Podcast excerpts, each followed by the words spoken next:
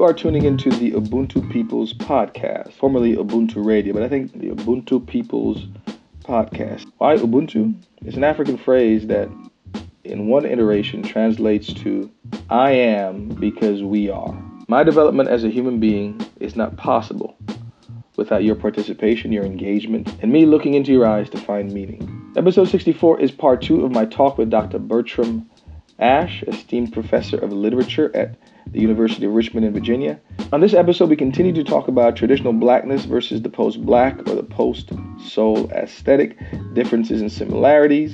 We talk about popular culture, specifically The Cosby Show versus Atlanta and Issa Rae's Insecure, a broad swath of blackness and a particular blackness that's exemplified by Donald Glover and Issa Rae. We mentioned books that folks should probably get their hands on if they're interested in delving further into this topic. We talk about the particular blackness that is frozen in black and white in the sixties, and that really there are gray areas throughout that decade. Of course, we talk about the movie Black Panther. Doctor Ashe says that it's a philosophical debate disguised as a superhero movie, and I agree. I even get to add a little Jimi Hendrix, as well as one of my favorite jazz songs, Cannonball Adderley's Walk Tall. Lets me know that even in jazz, there was still protest. I want to try to add that song to every one of my podcasts because I love it so much. But thank you for showing up again. Open your ears, sit back, listen to some good talk and some good music on Ubuntu People's Podcast.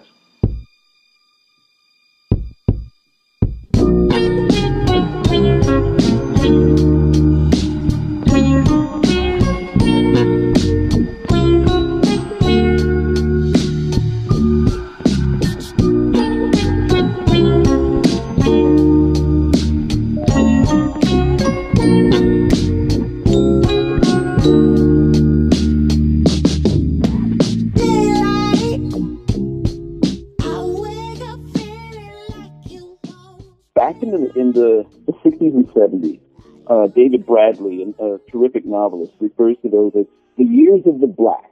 And you could swim against the tide then.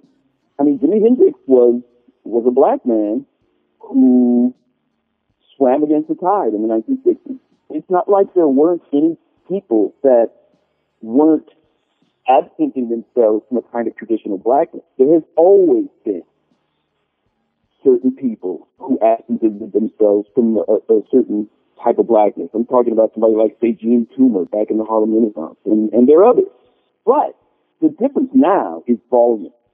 In the post-revolutionary era, the number of black kids who are black in a way that makes it seem as if you have a relationship with whiteness and you project a kind of persona, personality, a, a way of being that immediately signals this person isn't the sort of person who grew up going to Baptist churches and trafficking in a kind of kind of traditional blackness. Some of those kids grow into a kind of post-black pride in what they are. Some of those kids, tragically, spring towards blackness in a way that causes some of these teenagers whose parents make six figures and work in banks to dress like they're urban poor and talk as if they're from any other place than they are. Not everybody's comfortable with it. It, it, it is in certain ways a persona that one has to become comfortable with because of the reality of, and in certain ways the oppressive reality of traditional blackness. I'm not mad about that. I love traditional blackness. There's nothing I like better, quite frankly, than to be in a crowd of black folks, whether it's in a club or whether it's at church or whether it's in a comedy club or what have you, and it's a deeply black, traditionally black experience with call and response and improvisation and a rhythmic orientation, and it's, it's like steeped in that, right? The fact that, that that's not where I'm from, as a guy who grew up in the suburbs and went to a United Methodist church that was one-third white and one-third Filipino and one-third black, and simply didn't grow up knowing all the hymns that black folks seem to like know, you know. And it's not a tradition that I grew up in, but oh my gosh, do I love being in that space and feeling that vibe. But the fact that I'm enjoying it in some ways as someone who's foreign to having grown up in that experience, but by dint of the fact that I am black, I have entree to all black spaces that allow me to luxuriate in traditionally black cultural experiences, even though I know that I inhabit a kind of post-black reality. You know, I get the best of both worlds.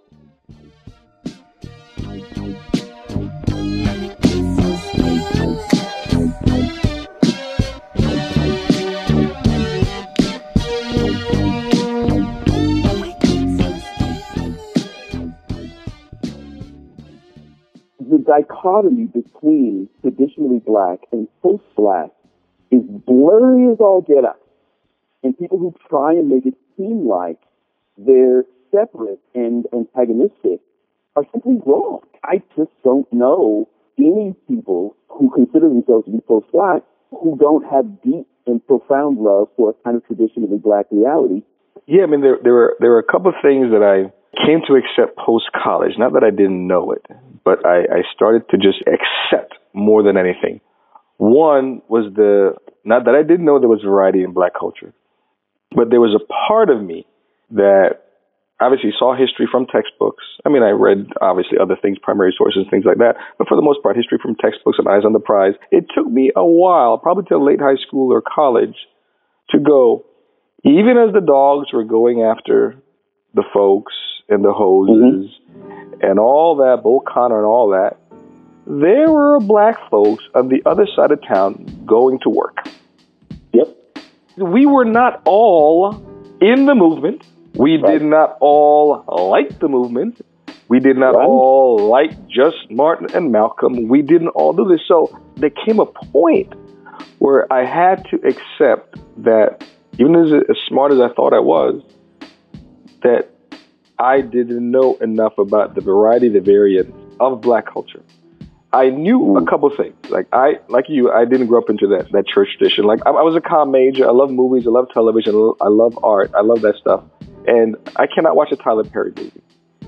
Not, Thank you. I can't watch a Tyler Perry movie, not because they're awful, which they are, but I can't watch them because they're steeped in this certain tradition that I have no concept of. This church every Sunday, do that whole thing. I don't know. Unfortunately, a lot of people, when I say stuff like that, they go, well, because you were born in the Caribbean, you're not really black. Fuck you. I am black. And I've been here for over thirty years. I understand hella more in this country than, than a lot more people that live here. So that's yeah. not even part of it, but that's not my story. So when his movie comes out, his movies comes out, I'm not dismissive. I just don't think they're good movies as a product. They're not. But there's another layer to it. There's this thing that he's playing into, and I understand why he's doing it. He's appealing to a certain audience, a certain demographic that rose him from homeless man to multi-millionaire, going to be a billionaire. He's got to give them something back. He can't leave them by the wayside as he's ascending. I get that. But there are other stories, and I think I look at somebody like a, a Donald Glover. You mentioned Jimi Hendrix. I've never gotten into Jimi Hendrix music. I still haven't crossed that barrier yet mentally. In the sixties, it was Motown. Then it was James ushering funk. You know what I'm saying? The same thing you said. Just in the air. And I can't equate that with Jimmy. And so my picture of that era is skewed to a certain black aesthetic. It really is. It's skewed to a certain black aesthetic. Dominant. It is dominant.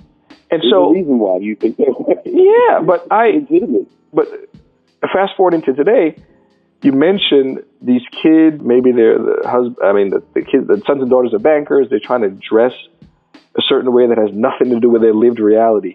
But in terms of this close soul, post-blackness aesthetic, and for me, somebody who's trying to combine a sense of what was during civil rights or pre-civil rights to what is now is somebody like a Donald Glover or an Issa Rae. I look at them and I go, it's not Cosby, right? So Cosby, and people people are forgetting because, unfortunately, because of what's happening to the man in the last ten years, the reality of that is a terrible, terrible reality. Mm-hmm. But Cosby Show, nineteen eighty-four, it was the height of a certain aesthetic from the sixties. It was the yeah. height of, we're going to church. I remember the, the episode about that, that painting, about that church procession. I remember that episode, how important it was that white America, let's be honest, sees this certain beauty, this certain art, and, and how, how Cosby spent bringing back jazz artists that I realized later on, that he made sure they got on the show so that yeah, you all know it. That there is this tradition. Although hip-hop is, and obviously Theo was into hip-hop, but there is tr- this tradition where that came from. There's this artistic tradition, this visual arts tradition, there's this musical yep. tradition, and yep. sort of that was the ap- apogee of that in The Cosby Show. But I do see, I look at Atlanta, and I see Donald Glover sort of mm-hmm. flipping that whole thing on its head, and he's showcasing this, I don't know how to describe it, man, and this is your field of studies, so maybe you can do a better job than me, but it's this individuated definition of blackness, but there is still this thread of that sixties, seventies black card up into Cosby aesthetic that I see, but he's stretching it. And it's very individual. Yeah. Cosby was yeah. was societal. What Donald Glover, what Issa Rae are doing are very individual, but they're no less black. You know what I mean? That's exactly right. And I said, who's that there? Who's that there? In that mirror. I don't care and they're aware. Now I see just why they stare. I just paid them, I don't care. I know. So what, I got an attitude. Bitch, I got an attitude. So what, I got an attitude. Bitch, I got an I don't sleep, I don't snore. Too much money out that door. On my way to go to work. I'm so glad you brought them up. They're, they're, to me, are excellent examples of two shows that I absolutely refer to as post-black. And keep in mind, both shows have a kind of deep strain of traditional blackness that's ingrained into the show itself, and yet the character that Issa Rae plays and the character Earns that Donald Glover plays are characters that are deeply black. I'm gonna have an attitude. Bitch, I got an attitude. I'm gonna have an attitude. Bitch, I got an attitude. So what, I got an attitude. Bitch, I got an attitude. So what, I got an attitude. Bitch, I got an attitude. Attitude, attitude, attitude, attitude. And I, I, I'm, the reason I keep repeating that is because so many people, I hear the word post-black and they think that I'm, or the people who do the study of this school of blackness, are saying that whoever we point to and say that's a post-black persona there, that we're somehow saying that they're not black. And anyone who's seen those two shows knows full well it's impossible. There's no way that you could say either of those characters are not black. And yet, there is a difference to both those characters that speaks to a kind of post-black persona that we also can recognize. And therefore, what we have is Earn surrounded by guys and, well, guys, because his, his girlfriends are deeply ingrained in a kind of Atlanta sensibility, even though that Atlanta sensibility includes Earn. Okay, hold up, wait a minute, all good just a week ago. Crew at my house and we party every weekend, so on the radio, that's my favorite song. Make me bounce around like I don't know, like I won't be. My daughter was dumb, so I took several years where I would spend time in Atlanta, dropping her off or picking her up, spending a couple of days there uh, with my wife. It is so interesting to see a particular type of black middle-class young person in Atlanta that I'm not so sure I've seen in such numbers in any other city in the country. What um, makes them so particular? And is Atlanta, is the show capturing that? The show isn't really capturing that. The show is spending much more time in a part of Atlanta that's much more brutal and much more difficult to traverse. I don't know if you've seen the most recent episode. Oh, heck yeah. It was about the Woods. Yeah, I mean, Woods, look, yeah. You know, our, our, our paperboy had a tough time. And yet, when I would go to the movie in the city, and these kids would float by, and like, the, you, you heard the, uh, the term carefree, like carefree black girl or uh-huh. carefree black kid? They just seemed so still and so above it all. It was so fascinating. It's funny to see young teenage or twenty-something black kids going to movies who bore, just by virtue of the way they talk or the way that they move or the way that they wear their clothes, you can tell that they have a relationship with whiteness. Right. And not a, not a debilitating one, and not one that's going to cancel them out, but just, you know. It's another shirt they can put on. It's another shoe yeah, that they yeah. can wear. These black kids that I saw repeatedly in Atlanta over multiple visits seemed to project a kind of affluence. And I don't know if it was really affluence. As far as I know, it could be just middle-class kids. But there was a certain way that they moved that I found absolutely fascinating. That doesn't necessarily mean that they're post-black. You know, it's a designation that's a tough one to, to stick on somebody that you don't know very well or that you just see walking around. But my point is that I don't see that representation on the show Atlanta just yet. And you know what? Remember the episode in season one where Van had dinner with her girlfriend from school, who's doing quite well for herself, and was kind of giving Van a hard time. They went out to a restaurant, and uh, she's asking about Ern, and she knows that Ern isn't doing particularly well. That's another kind of sleek, furnished, black, middle-class persona in Atlanta that we get glimpses of. But the overwhelming majority of the time in that series, we see folks that are more conversant with the sort of person that Paperboy appears to be, rather than Princeton dropout Ern.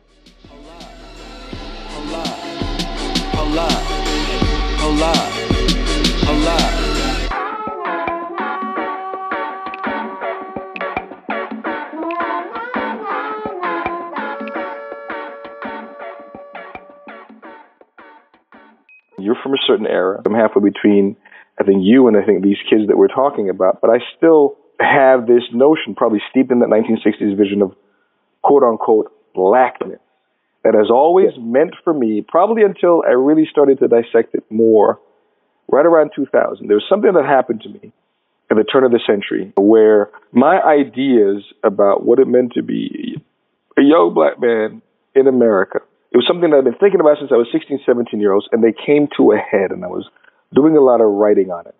I started to recognize these these things about myself, that I had this particular vision of blackness. And one, that's not the only vision. My all-time hero is James Baldwin. And mm-hmm. I love the way Baldwin wrote. I love his truth. He's the most truthful writer that I've ever seen anywhere. But it's been forty years since The Fire Next Time. Would it behoove me to be that angry about anything? And is it realistic? Is it realistic? I want to write like Baldwin. I want to be truthful. But do I have that righteous anger in nineteen ninety-nine? And the other thing I recognize is people weren't ready for it. Nobody was discussing race then, at least in my circle. I'm sure mm. these things are going on in the academy. You said from Nelson George, from the early nineties, Race Matters, all that stuff is going on way above my pay grade. I don't know these people. I know the names, but I'm not having these conversations like we are now. So that was happening. And then I go, well, what is the twenty-first century going to be like? And I started to presage this very thing, I think, that is happening now, and this is what you're talking about.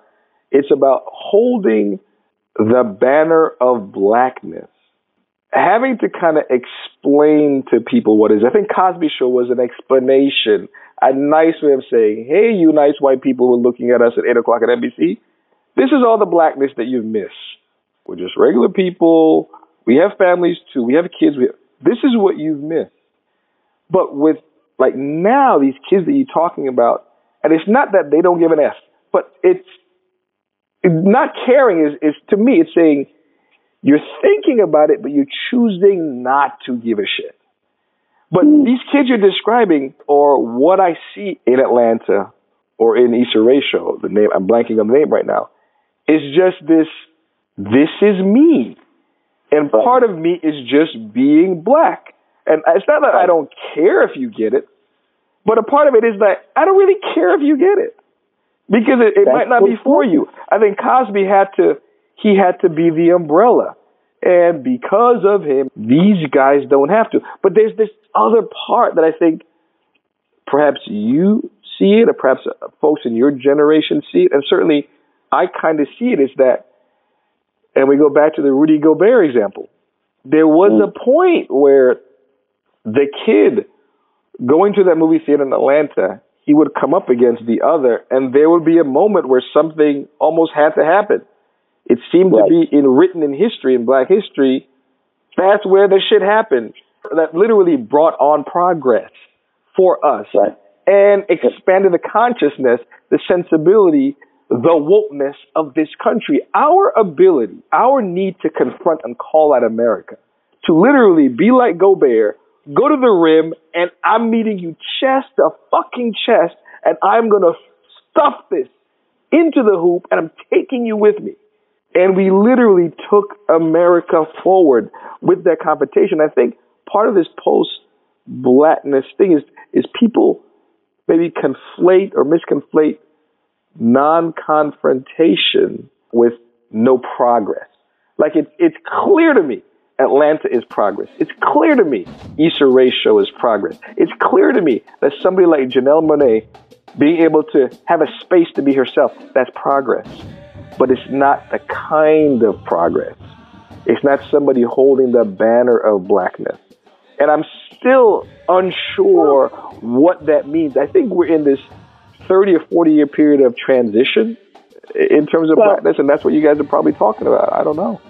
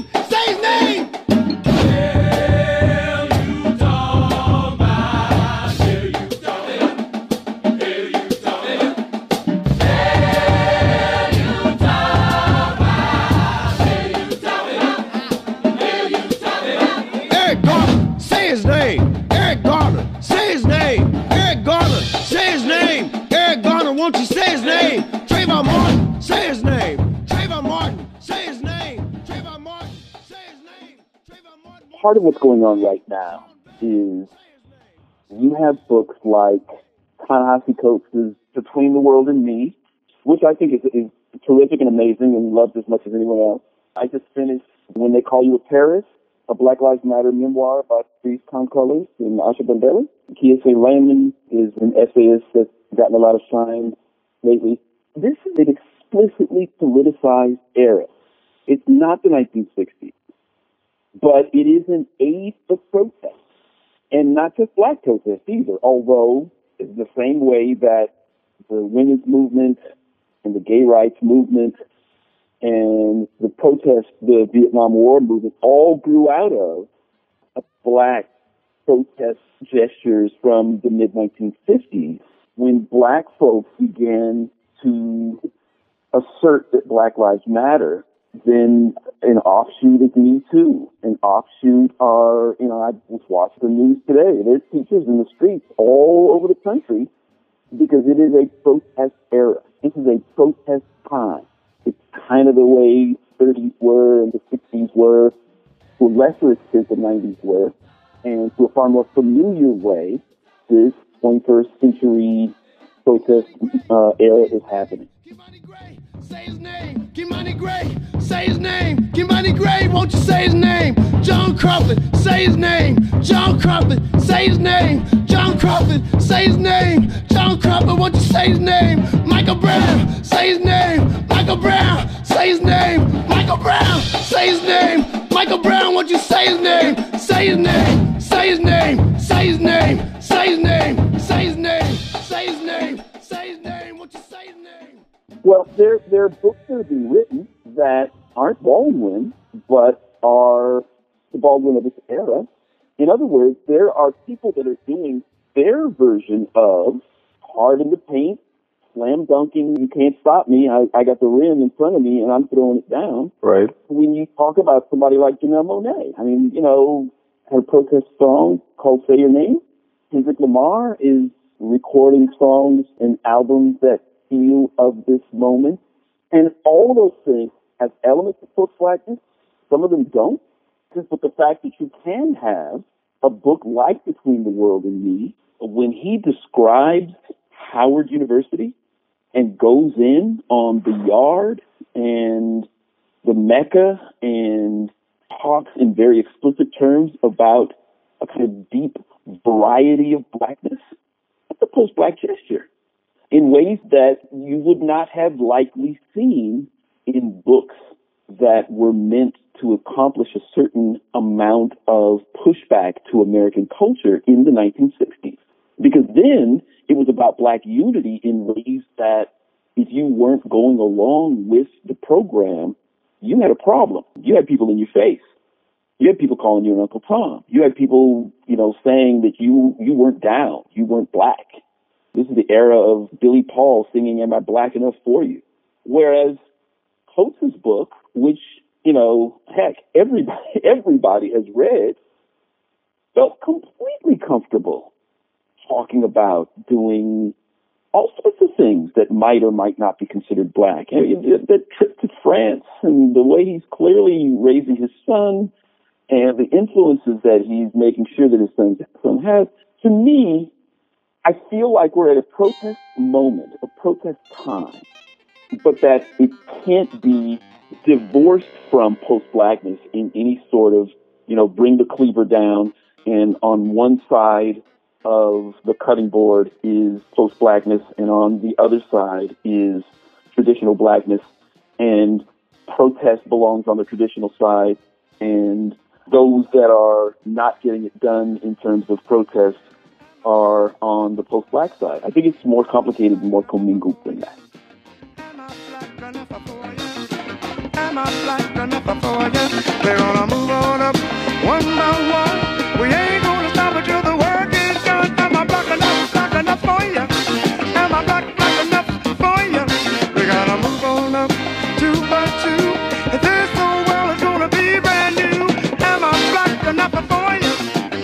Am I black enough for you? Get in line. Yeah, I mean, I also recognize that I'm looking at history, for example, that glorious late fifties, sixties era of activism. I'm also looking at that from a revisionist perspective. I'm looking at people who then have a bunch of facts after that, and then they write about it.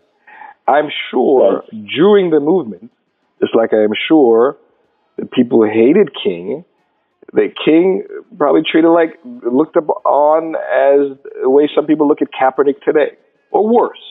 The same way they, yep. they they looked at Muhammad Ali, oh. the same way, and then thirty years later, you go, "Oh, what a wonderful guy!" Because he's not, Absolutely. he's not, he's no longer testing your notion of what is right, what is wrong, and what you believe. Once they don't no yes. longer do that, then oh, they're wonderful, they're great. But in yep. the moment, so I I, I I I accept that fact that I'm looking back on that era with a certain vantage and a distance and more information, whereas.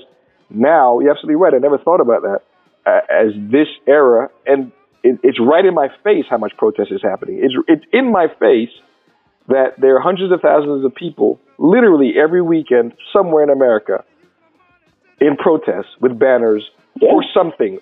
And yeah. ten years from now, when somebody else younger asked me what was going on, they're going to look back on the fact that I was in Raleigh last year, there were forty thousand people downtown Raleigh, and they're going to not know specifically what it was for, but I'm going to know I was there, and just the sheer mass of it in a medium city like Raleigh speaks volumes as to the temper of the people and what, That's like right. you said, is really going on now. And I know I'm in it, so I don't see all of it. And ten, fifteen, right. twenty years from now, I'm going to look back and say, God damn, wow, there is yep. no difference between yep. now and nineteen, the summer of sixty-eight.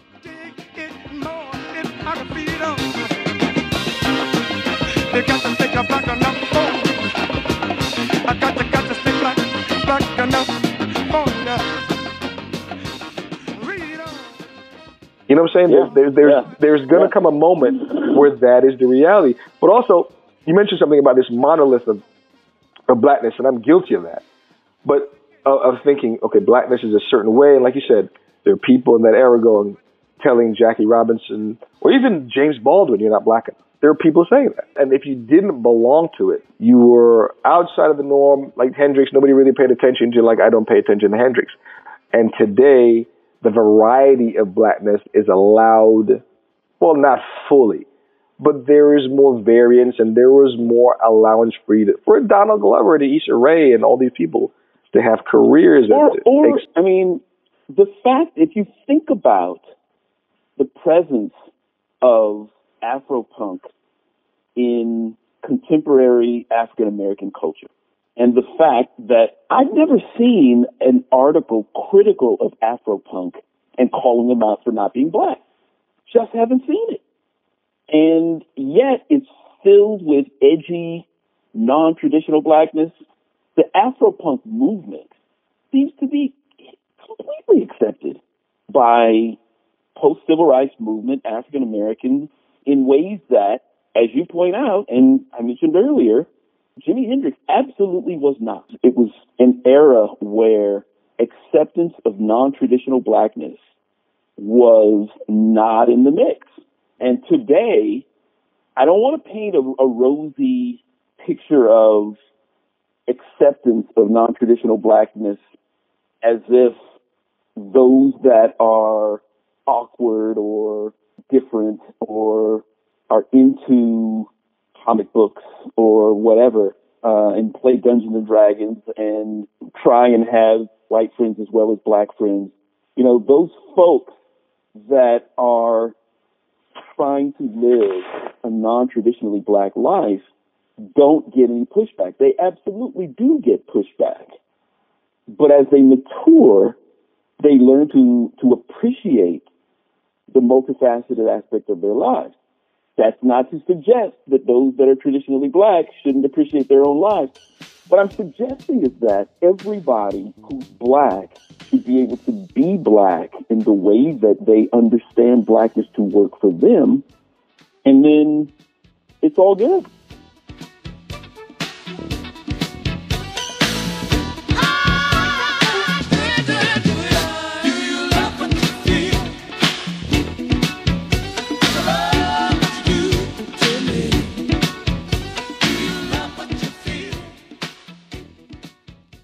Should there or could there be a sort of baseline blackness? I, I don't know if I'm explaining that. So, so okay, so we're, we're Afropunk, uh, the Dungeons and Dragons kid, the comic book kid, the uh, the Star Wars crazy kid, all acceptable forms of blackness. Right, all acceptable forms of mm-hmm. blackness.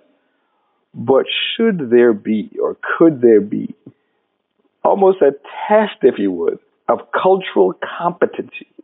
I want to know that when you're having your fanboy discussion about the planets in the Star Wars system with uh, Ashley Smith or, or whatever in the suburbs, in his basement, can you almost implicitly, in the way that Donald Glover would in Atlanta, emote, transfer some quote-unquote blackness? And I know what that sounds based on the discussion that we just talked about. No, because I, I'm basically saying like there is, but but you understand what I'm saying? Is there?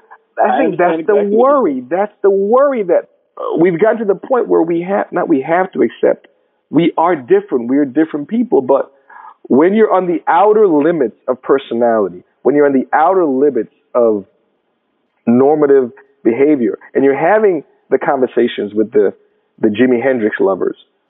Are you also mentioning Donny Hathaway? Not that you have to, but you understand what I'm saying?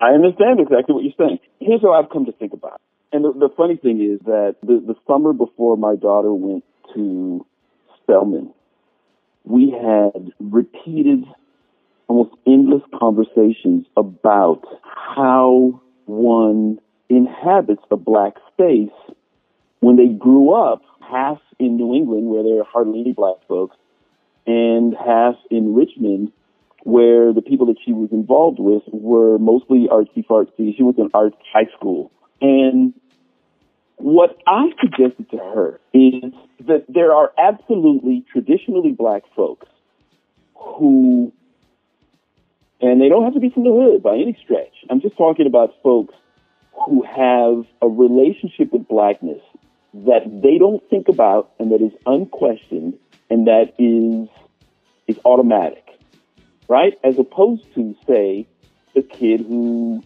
grew up partially in New England and, you know, even here in Richmond had white art friends and black art friends, and then here she comes going to an H B C U.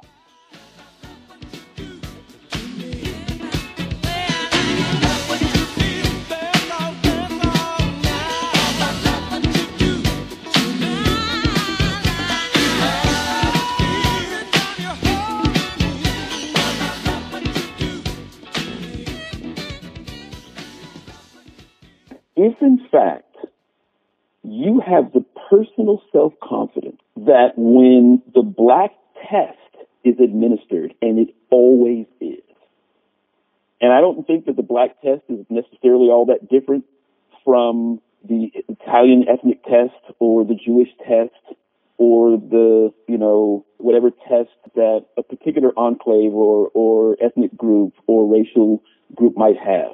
But when the black test happens, and instead of feeling alienated, you essentially are yourself, and you talk about the things that you're interested in, and you mention the cultural references that make sense to you. And if nobody gets those cultural references and the things that you're interested in, nobody else is interested in, but your reaction is, you know what? This is how I do blackness. Right. And I do blackness in this black space my way. And what eventually will happen, this is what I argue to my daughter, and what I, what I believe is she had a successful four years at Spelman for this very reason. Blackness is so amoeba-like.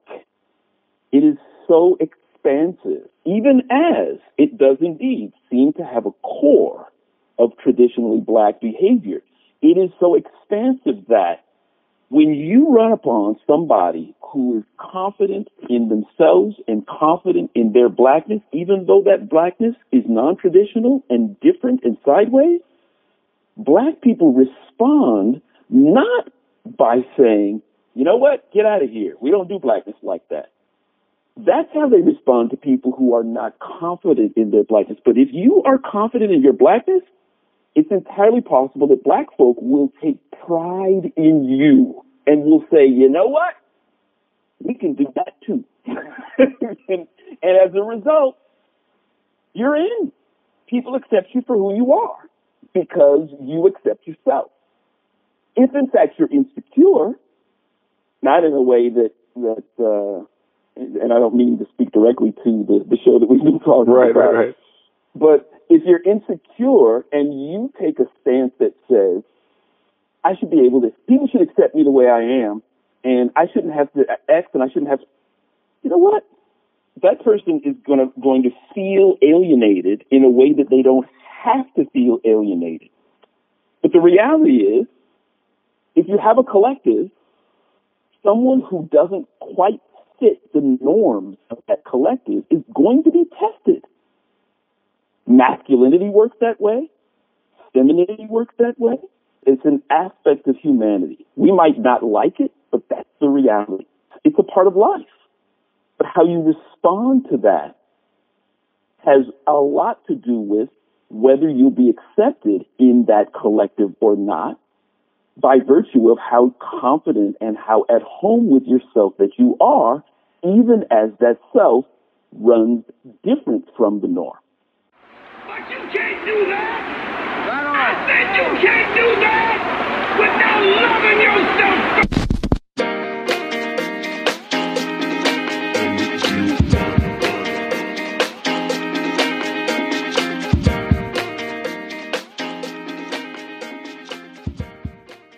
Yeah, that's one of the things I... I I valued and I loved so much about Baldwin, that he was himself. All the variances that he was, right. he was being yep. himself, is in the middle of just exhibiting and, and, and doing the very things that he's just not thinking about. He's not thinking about it. He's actually out there living it. And yep.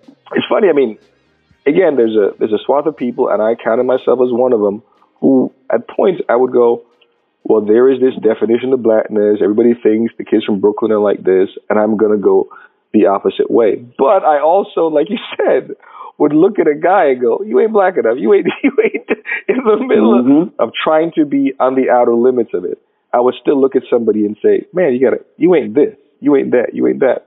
But listening to you, it started to occur to me that throughout the history of this country, our only wish was just to be whatever the fuck we wanted to be. That's right. That's all we did. Yeah. Voting rights, blah, blah, blah. We just want to be whatever it is we want to do and get out of our way so that we can do it. To that end, what do you think of the last twenty-five minutes of the movie Black Panther? Is that the most post-black, post-soul aesthetic that you've ever seen? I left the theater, and I've seen it four times. I left the theater the first time going, did the bankrollers of this movie know what we were saying? Do they know what we were really saying?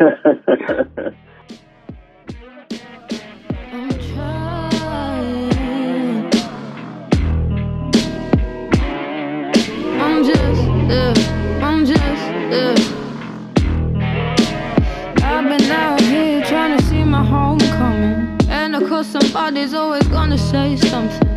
Try and shoot me down for voicing my own opinion, triggering a part of me that's always been indifferent. And I know that we have asked for change. Don't be scared to put the fist to shame.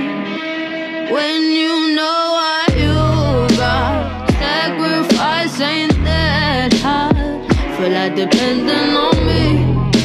Sometimes we ain't meant to be free. When you know what you got, sacrifice ain't that high. Feel like depending on me. Sometimes we ain't meant to be free. Open up this letter you ain't trying to read. You've been blind to the subject but not blind to me. And I know that this margin ain't too small for me. Not too real, not too much, I need more, not enough.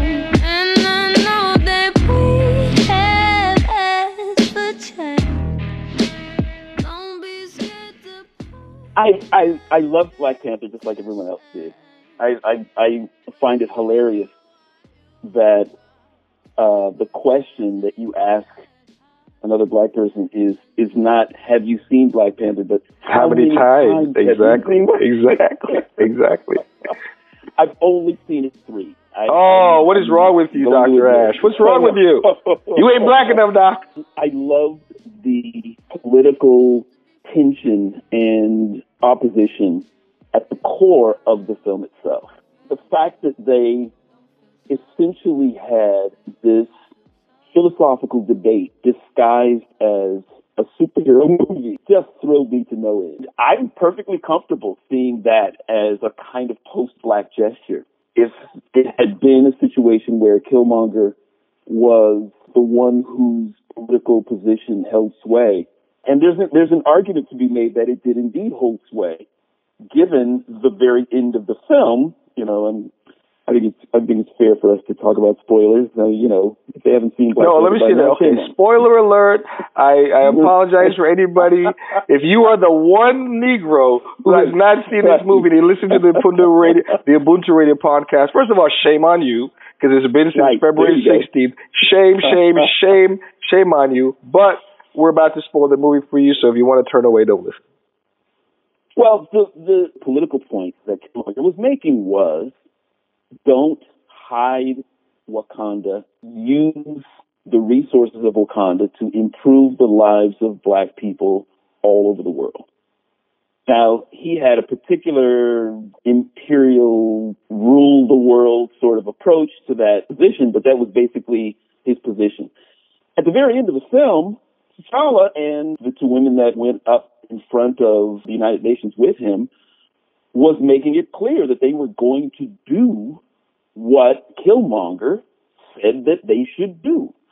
Killmonger's not going to be around to do it, but essentially he might have lost the, the battle, but he won the war in terms of, the, of that political point of view. But the fact that it was going back and forth and that they had such a struggle to have that argument play out over the course of the film really spoke to a sense that there wasn't a kind of firm position from which they were making the argument. And they just exemplified a kind of lush and absolutely gorgeous sense of blackness and black skin and black hair and, and black style and, you know, everything about the film, again, sort of steeped itself in a kind of very comfortable and familiar blackness, even as what was going on with essentially the argument that animated the, the political and philosophical side of the film was kind of a sort of post-black argument, even as the rest of the film was as comfortably black as it appeared to be. It was genius. Wow. Are you gonna know my name by the end of the night? Yeah. Are you gonna know my name by the end of the night? Wow.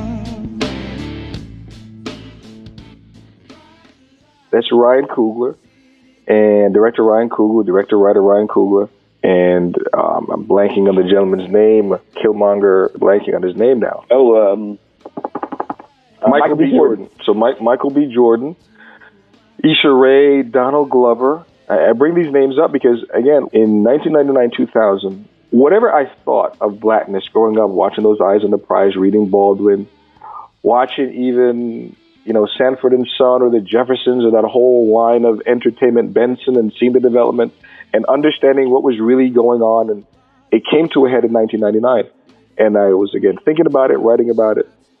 But one of the things that I didn't have, because I, I didn't know enough, maybe I should have been, I should have been reading Nelson George and I should have been reading Greg Tate and all these other folks, but I didn't, I had no idea they existed. My idea of, of blackness, I, I started to see this variety and variance that my mind had not been prepared for. And the only outlet for me to try to understand it, the only space for me to try to understand it was to start reading postmodern, philo- not philosophy, but postmodern thinkers. And unfortunately, mm. they were all white folks. So I felt some kind of way about that. Baudrillard, Jeremy Bentham, um, even folks like, now this is not postmodern, but like post-World War Two, Jürgen Habermas, and not my hero, but the person who seemed to conceptualize and make sense of the, the world at that time and the world that come into intervening years. His name is Zygmunt Bauman. He is a mm. professor of sociology. I think he's still alive. In England, he's Polish, and he had this concept of liquid modernity. And I'm reading that book, and my mind, because where it's steeped at that moment in terms of blackness and trying to understand it, where it is, where I was, and where it was going, because where I was going, started to equate all these ideas about society to blackness. One of the things that frustrated me is that there's, perhaps, I'm sure there is, and I just have to go out and find it.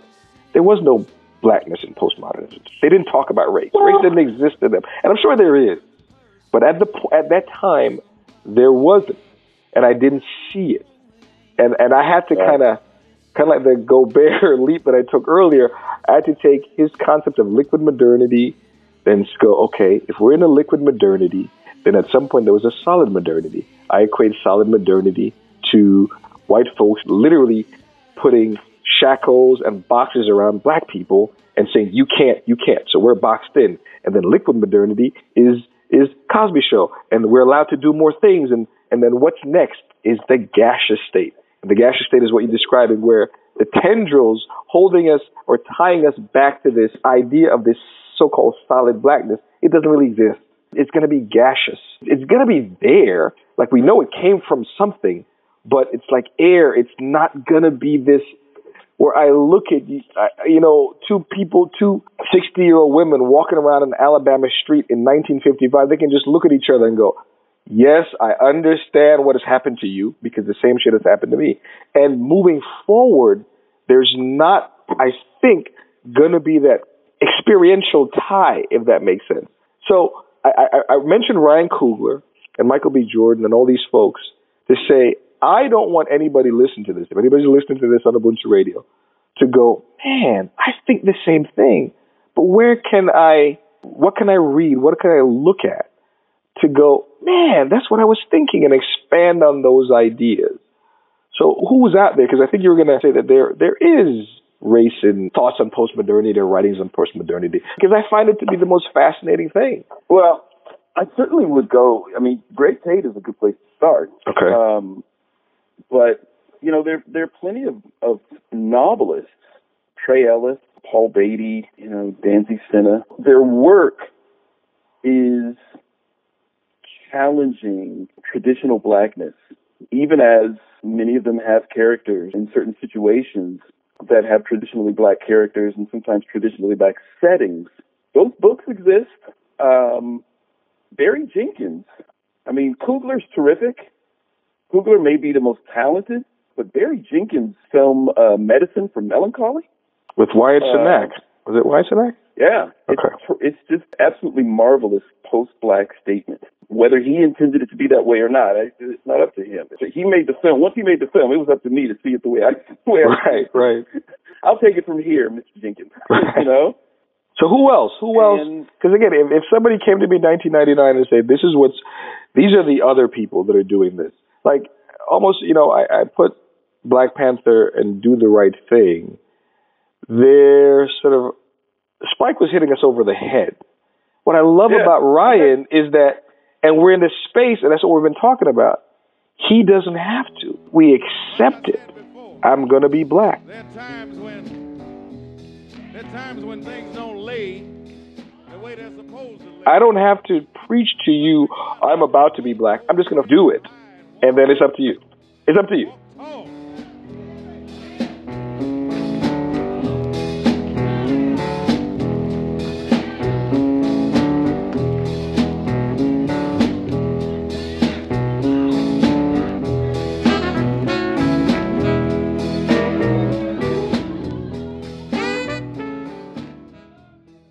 Percival Everett? You ever read some Percival Everett? Mm-mm. You know what my problem is? Uh, I don't. I like nonfiction. I like essays. I, I, I, I need to novels and things like that. There's never they've never tied themselves. I like sitting down and reading Baldwin. I like sitting down and reading Cornel West. Or so I, I, I prefer that. But that's me. So who else? Again, I'm, I'm, I'm speaking uh, in the voice of somebody who was me in nineteen ninety-nine, who has these ideas, but I just need them expanded by people that like. I want people that look like me. I'm sorry, I do. Well, there's a whole bunch of really interesting essays. Speaking of uh, Hortense Spiller's Mama's Baby, Papa's Maybe, there's actually a book called African American Literary Theory that has a lot of those essays in it. It's a sort of postmodern theory. Uh, it's probably right up your alley. Yeah, that was the other thing in, in reading. Um, and maybe I was a precocious child because that was that was my interest when I was. I realizing that was my interest when I was a, a teenager in high school. Once I got Uh, Zygmunt, Zygmunt Bauman and his work into my hands, and realizing this is what I was thinking. So mm. it also occurred to me that a lot of the ideas that I was interested in were written by folks, and I was never going to have access to those. Again, it's one of those things where we're living, like you said, we're living in this protest era, so we really don't realize we're living in this protest era until ten, fifteen years from now when we look back and say, holy shit, there's a lot of protests going on. I, I'm a firm believer in this. And again, perhaps because of my precocity when I was younger, because I thought about these things a lot. But I really do think kids have this innate understanding of these, these moral ideas, of these ideas about post whatever, because they're living it. And yes, they got to wait till they're twenty, thirty, look back and have some sense of what it is. But I think there's there's some value in trying to get them to understanding understand a little bit of it as they're going through it. So I'm glad that's going on. I know we've been talking now, oh my God, for about three hours here. Um, I wanted to wrap up a bit. Again, we started a long time ago talking about your book, Twisted by Dreadlock Chronicles. It's available out there on Amazon. It's available online. Find it again, Twisted by Dreadlock Chronicles by Doctor Bertram Ashe, esteemed professor of literature at uh, University of Richmond right now. It has been an honor to talk to you about, well, there's not even a cap on what we've talked about. We've talked about a great many things. we talked right. about a, a great many things. We didn't get get to go into funk. We didn't get to go into funk, but maybe that's a discussion for yes, yes, for, for another time. For another time. But I appreciate you, you you taking the time and sharing your your mind and your heart with the listeners of Ubuntu Radio, with me in particular. Um, is there any bow at this point you want to put on the idea of, of post-soul, the post-soul aesthetic, or, or, or post-blackness, seeing that, we, where are we at? Historically, we are post-James, is it Comey? James Comey's book on the president, yes. On, yes. on the ethics and morality of leadership. That's the big thing going on in the culture right now. We're, we're past Black Panther. We're now on to the Avengers. So in a post-black world, what is coming back? What is coming back to haunt us?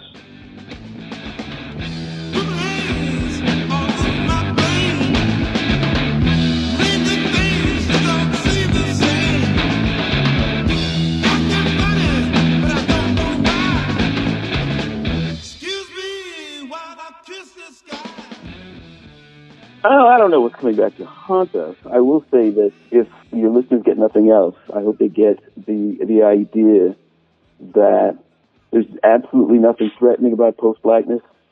Nobody's going to come out and snatch your blackness and say that, you know, blackness doesn't exist anymore. I always like to take the opportunity when I can, speaking to a, you know, an audience that is, you know, outside of the academy and therefore isn't aware that there's, there's simply nothing wrong with the study of and the questioning of and the writing about non-traditional blackness. There's been non-traditional blackness for as long as there have been black folk.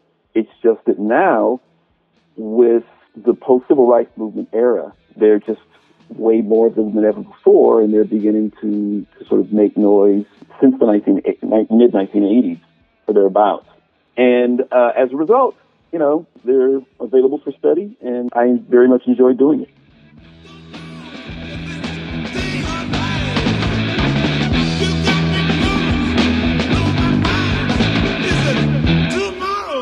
Just the end of time.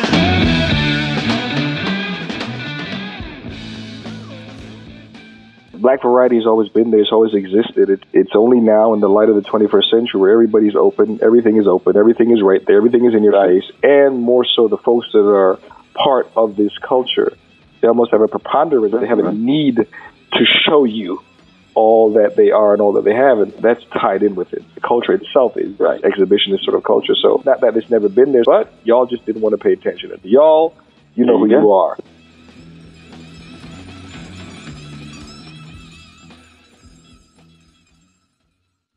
Doctor Ashe, thank you very much. I certainly appreciate it, and I, I appreciate you reaching out, and I enjoyed this very much. For listeners of Ubuntu Radio, this episode has ended, but I hope you can come back, certainly, for more conversation. But for now, we are out. Doctor Ashe, thank you. Oh, my pleasure. All right, man. Thank you. Bye.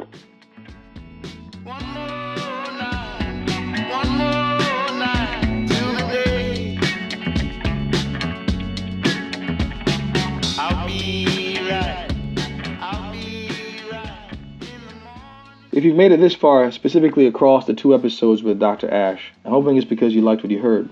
And if you do, well, subscribe, like, comment, engage, spread our link through your network of friends. I like what I'm doing here. We like what we're doing. And if you do too, let that goodness, kind of like Ubuntu, spread. We're on Podomatic. We're on iTunes or the Apple Podcasts. If you are interested in being a guest, engaging in some conversation with me, let's connect. Let's try to make the Ubuntu People's Podcast one of the biggest things out there.